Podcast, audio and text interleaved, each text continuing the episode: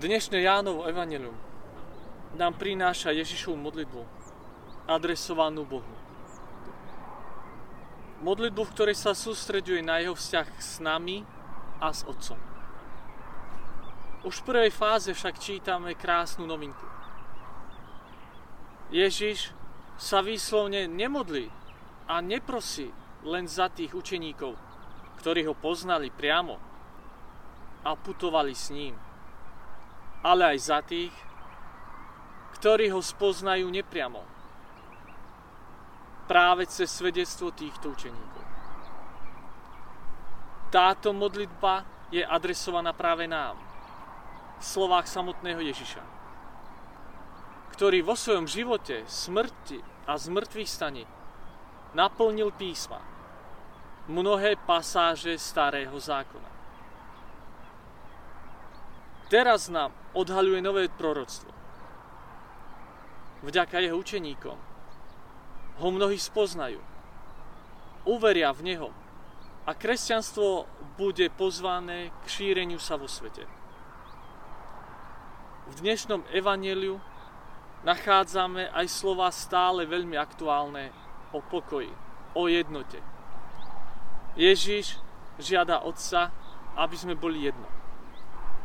Aby sme dokázali byť dokonalí v jednote Ježišová reč sa sústreďuje na dve slova. Lásku a poznanie. Láska postupuje z hora nadol. Láska je Boh. A Boh je láska, ktorá existuje mimo priestor a čas. Láska, ktorá je adresovaná Ježišovi a skrze Ježiša sa dostáva k nám. Z dola nahor postupuje poznanie. Ako súlad spoznávania a viery.